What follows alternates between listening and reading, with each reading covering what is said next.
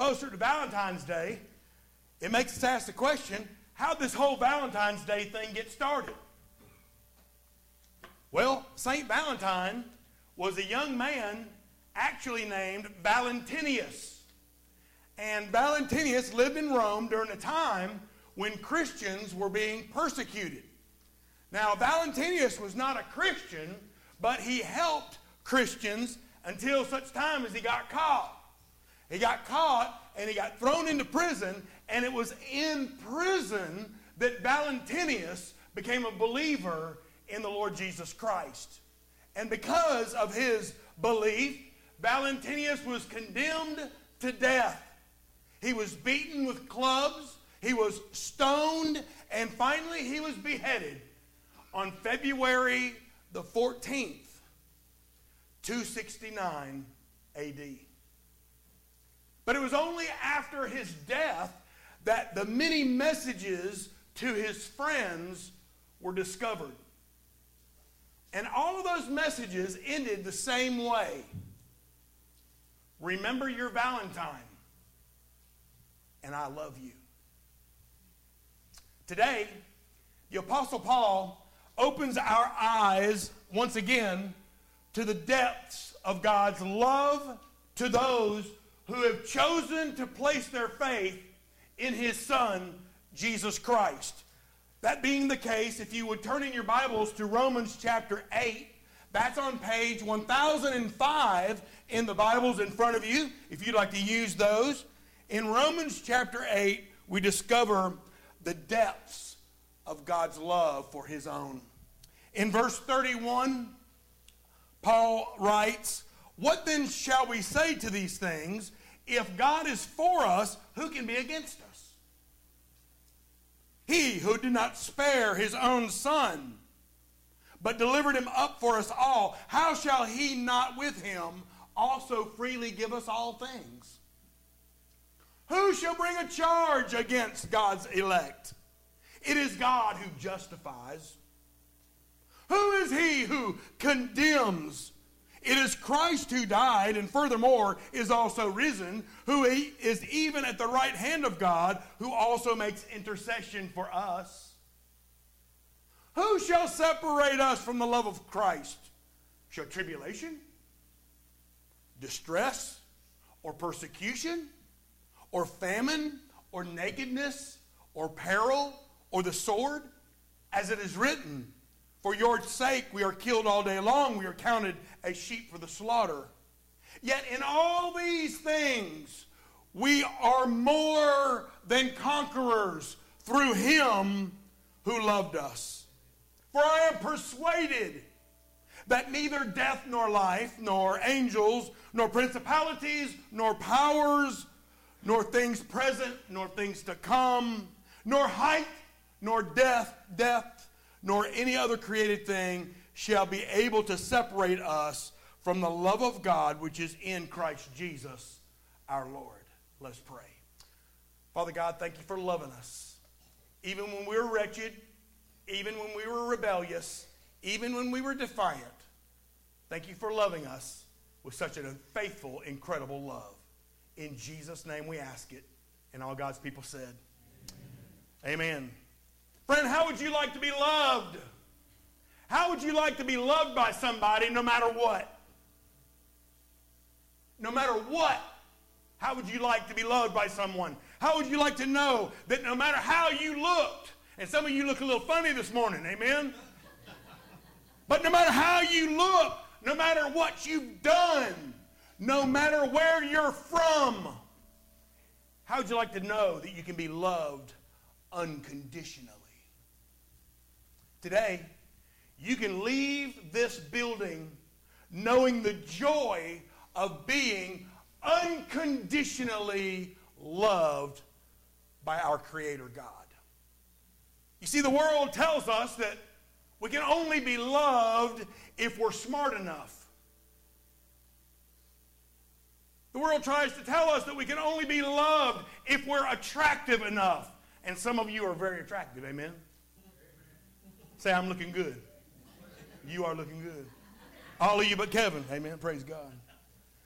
The world tells us also that we can only be loved if we're wealthy enough. But I want you to know, on the authority of the Word of God this morning, that God loves you right now, right where you are, right the way you look, and right what you're doing today. God loves you. Today, we're going to find seven questions and answers that reinforce the believer's awareness that God's everlasting, far reaching, wide ranging, all embracing, upright, downright, inright, outright, matchless, flawless, faultless, and timeless love exists for you. Friend, once you understand these questions and the answers that we'll find, your life should never be the same. It should never be the same because maybe for the first time in your life, you'll no longer wonder does God really love me? Our first question since God loves me, who can oppose me? Verse 31. What then shall we say to these things? If God is for us, who can be against us? When Paul considers all the things that God has done, namely by sending Jesus to die for our sins, Paul is speechless. Now you got to know Paul. Paul was a talkaholic like your pastor. Amen. He loved to talk. He loved to preach. He loved to share the gospel. He loved to talk. Paul's speechless and he asks, What then shall we say to these things? See, although it defies logical thinking, although it challenges rational ideas, although it surpasses our understanding, the bottom line is, my friend, God is for us. And we need to understand that. But what things is Paul talking about when he said, What shall we say to these things? Well, these things are basically the purpose, purposes of God that are outlined and laid out for us in verse 28 through 30. I want to share those verses with you. Verse 28, excuse me. And we know that all things work together for good to those who love God, to those who are called according to his purpose. For whom he foreknew, he also predestined to be conformed to the image of his Son, that he might be the firstborn among many brethren. Moreover, whom he predestined, these he also called, whom he called, he also justified, and whom he justified, these he also glorified. Now, these things should lead us to believe that, or lead us to understand that sometimes it doesn't seem like God loves us.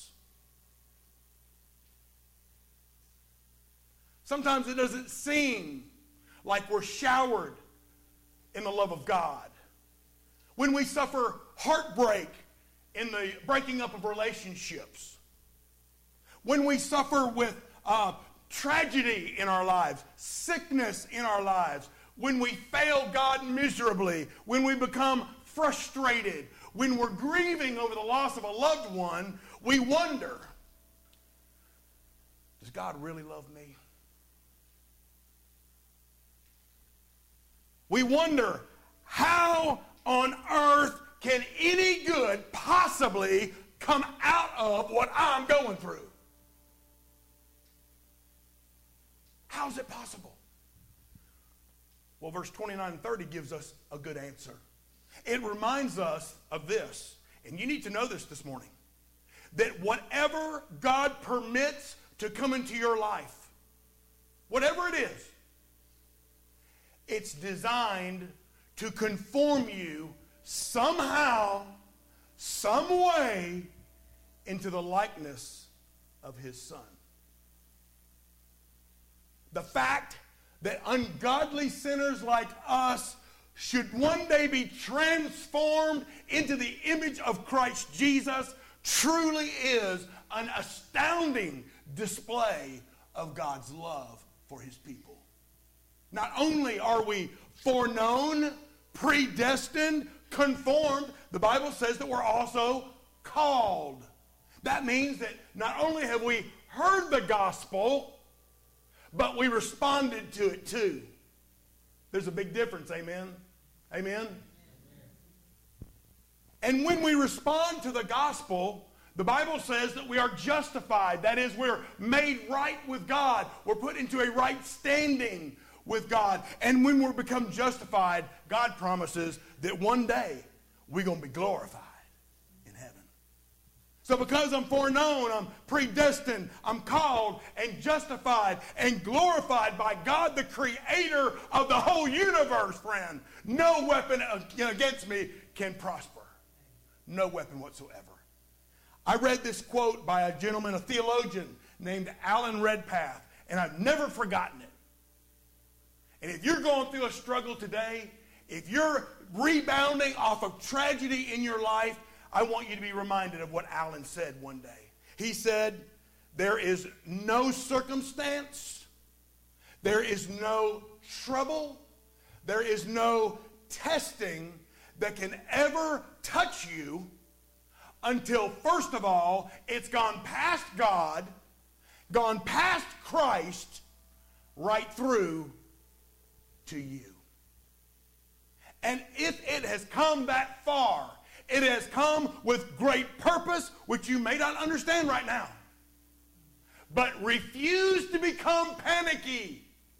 Refuse to become panicky as you lift your eyes up to Him and accept whatever it is as coming from the throne of God for some great purpose of blessing in your life. But when we're going through the throes of tragedy and heartbreak, it's difficult to understand these things. But we need to know that our lives are not controlled by chance. Our life is not controlled by luck. Our lives are not controlled by fate. Our lives are controlled by a wonderful God who is too loving to be unkind and too wise to make any mistakes. He's God, and He loves you. His love at the cross has proven to each and every one of us that God is for us, not against us. No one can oppose me because God Almighty loves me. Amen. And since it is God who loves me, the Bible says in verse 32, who can withhold from me? Verse 32 says, He who did not spare his own son, but delivered him up for us all, how shall he not with him freely give us all things? Friends, I pray that we never become so familiar with the fact that God did not spare his son for us that we begin to take it for granted. When a world of ungodly sinners needed to be saved by a sinless substitute, the great God of the universe did not hold back his heart's most prized treasure. Instead, he gave him up for us all. That being the case, my friends, being that God has already given us the greatest gift ever,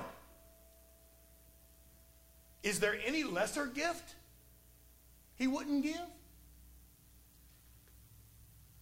Since God has already paid the highest price, is there any lesser price he wouldn't pay? Since God has taken care of every eternal need we have, will he ignore our earthly needs? Since God has gone so far, y'all, to save us, do you think he'll ever let us go? You see, the language of unbelief is how shall he? How shall he do that? But the language of faith is how shall he not? How shall he not do that since he loves me the way he does? nothing will be withheld because the giver of every good thing loves me. Amen. And since it's God who loves me, who can accuse me? Verse 33. Who shall bring a charge against God's elect? It's God who justifies. These next two verses use a lot of courtroom words. And he's trying to establish the love of God for us, for his people. And in the courtroom, of course, we always have a defendant. Who do you think the defendant in this courtroom is? It's me and you. Amen. We're the defendant. But there's also an accuser. Who do you think the accuser is? It's the devil, it's Satan. There's also a judge in the courtroom. Who's the judge? God. So when this defendant, who has been made right with God through Christ, stands before the judge, the judge calls out and says, Are there any accusers out there? Are there any that can bring an accusation? If you're an accuser of this defendant, step forward. But guess how many there are? None. There are none. How could there be since God, the righteous judge, is the one that made us right? He's the one that made us right. Who can bring a charge against us? It helps us understand a little bit better if we use the phrase, no one because who shall bring a charge against God's elect? No one, because it's God who justifies. Amen. Now, there are two things we need to grasp about this concept. One is, once God accepts you, it don't matter what anybody else thinks. Are you hearing me, church? It don't matter what anybody else thinks if God accepts you. What other opinion matters? When you're accepted and loved by the creator of the universe himself, it doesn't matter what anybody else says. The second thing we need to understand is yes, there is an enemy. His name is Satan, and yes, he strives to accuse you day and night. But I got good news for you. I've read the back of the book. And in Revelation chapter 12 and verse 10, I want to share it with you. John says, then I heard a loud voice saying in heaven, Now salvation and strength and the kingdom of our God and the power of his Christ have come. For the accuser of our brethren who accused them before our God day and night has been cast down. That's good news for me and you. Amen. Satan is our accuser, but our accuser is defeated. What he thinks no longer matters. It doesn't matter what that accuser says because he is cast down. He is cast down. No one can accuse me because the only one that matters loves me. And since it is God who loves me, who can condemn me? Verse 34. Who is he who condemns? It is Christ who died and furthermore is also risen, who is even at the right hand of God, who also makes intercession for us. So another courtroom challenge rings out, and the judge says, and the, the, the challenge is, who here can condemn this defendant? Again, if we plug in that phrase, no one, because it might read like this is there anyone here who can condemn this defendant? And you would have to say, No one, because Christ has died for this defendant. He's also been risen from the dead for this defendant. And now he sits at the right hand of God making intercession for this defendant. Now, there are three reasons that a born again, believing Christian can never be condemned. It's right here in this, this verse. Number one, Jesus died for him. Jesus died for him. When we are his, we cannot be condemned because God sees us through the Son as being perfect. Jesus died for us. Number two, he is also raised for us. How many of you know that if Jesus would have stayed dead in the grave, he would have been no use to you and I? Staying dead gives us no hope. But he was raised from that grave, defeating death once and for all. But number three, not only did he die for us, not only was he raised for us, but the Bible says that Jesus intercedes for us. He doesn't sit next to the Father twiddling his thumbs. He's busy. He's interceding for us. Speaking to God for us. When you are being accused, Jesus stands before the Father and says, uh uh-uh, uh Father, this one belongs to me. I've declared this one to be innocent of all charges because of his faith in me. No one can condemn me because it's God who loves me and Jesus who died for me. But since it's God who loves me, who can separate me? Look in verse 35. Who shall separate us from the love of Christ? Shall tribulation or distress or persecution or famine or nakedness or peril or sword? One more challenge rings out in the courtroom. Is there anyone here who can remove this defendant from the love of Christ? And a search begins. A search begins through every conceivable bad circumstance that causes human lives to be separated. But none can be found. Not one single element of life points to the end of God's love for his own. Does it mean that God no longer loves us if we go through trouble? Everybody shake your head like that. Does it mean that God no longer loves you if you're going through hardship? Does it mean that God no longer loves you if you're being persecuted? Does it mean God no longer loves you if you're hungry? Does it mean God no longer loves you if you find yourself cold or in danger or perhaps even threatened by death? No. Not one of those seven enemies have the power to separate someone from the love that's found in Jesus Christ. However, they do have power.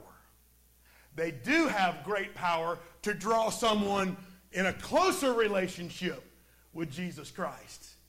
How many of you have the testimony, like your pastor, that he's gone through some hard trouble? And ultimately, all it did was bring me closer to God.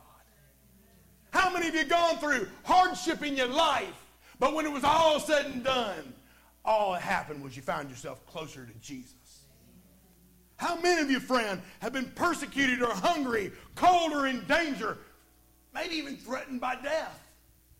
But when all that passed, all that happened was that you were closer to Jesus.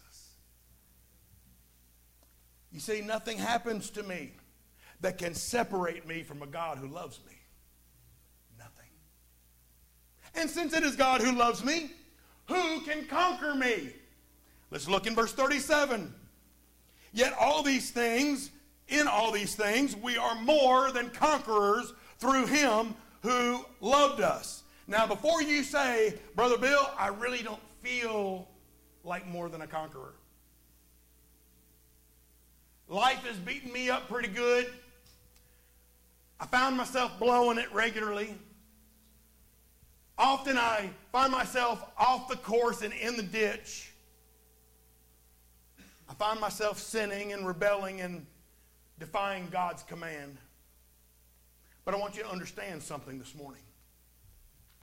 Being more than a conqueror is not only triumphing over dreadful circumstances, it's bringing glory to God while you're doing it. Y'all hear that? Being more than a conqueror is not only overcoming trials, it's blessing others in the process. Y'all hear that? Being more than a conqueror doesn't mean you're just making it through. It also means that you're making a slave out of your enemy. and you're taking all those rocks from your roadblocks and you're making them into stepping stones. And all this is only available through Him who loves us. Only the power of Christ, friend, can bring sweetness from bitterness. Only the power of Christ can bring strength from weakness. Only the power of Christ can bring triumph out of tragedy. Only the power of Christ can bring blessing out of heartbreak. You see, since it's God who loves me, I'm more than a conqueror. And finally, since it's God who loves me, who can dissuade me? Verse 37, excuse me, verse 38. Paul says, For I am persuaded. I am persuaded that neither death nor life, nor angels, nor principalities, nor powers, nor things to come, nor height, nor depth, nor any other created thing shall be able to separate us from the love of God which is in Christ Jesus our Lord. Finally, the Apostle Paul takes the universe and he turns it upside down and he goes to shaking it. Tries to see what's going to fall out if he turns it upside down. And he's searching for something that might conceivably separate him from the love of God. He searches and he searches, but he only discovers that there is nothing that changes the eternal purposes of God. He searches and he searches, but he finds that nothing can stop the divine love of Jesus Christ. Now, God never said that we wouldn't have pain. And God never said that we wouldn't experience death. But he did promise that nothing would separate us from his love. Not even pain and not even death. Friend, that same love that lifted you up from the miry clay of your sin is the same love that's going to escort you into the glory of heaven one day. It's something great to look forward to. So today, these verses make it abundantly clear that God loves you no matter what. And if you belong to Him, that will never, ever change. Never. So I want to encourage you today not to let the guilt of your past, or maybe even the guilt of your present, keep you from God. See, that's what people do. They fail to realize that God loves us and wants to forgive us. The only question that remains is are you willing to forgive yourself? The Apostle Paul was convinced, convinced that God loves you. Are you convinced? Are you convinced? Are you convinced? Are you fully persuaded that you have never lived a loveless day? Not one? You know those times that you deserted Jesus? Still loved you. Those times that you defied him, still loved you. Those times that you rebelled against God, he loves you. And even those times when you hid yourself from, from Jesus, he loves you. He loves you. He loves you with an everlasting love. And this Valentine's Day, here's what he wants from you. He wants you to be his Valentine.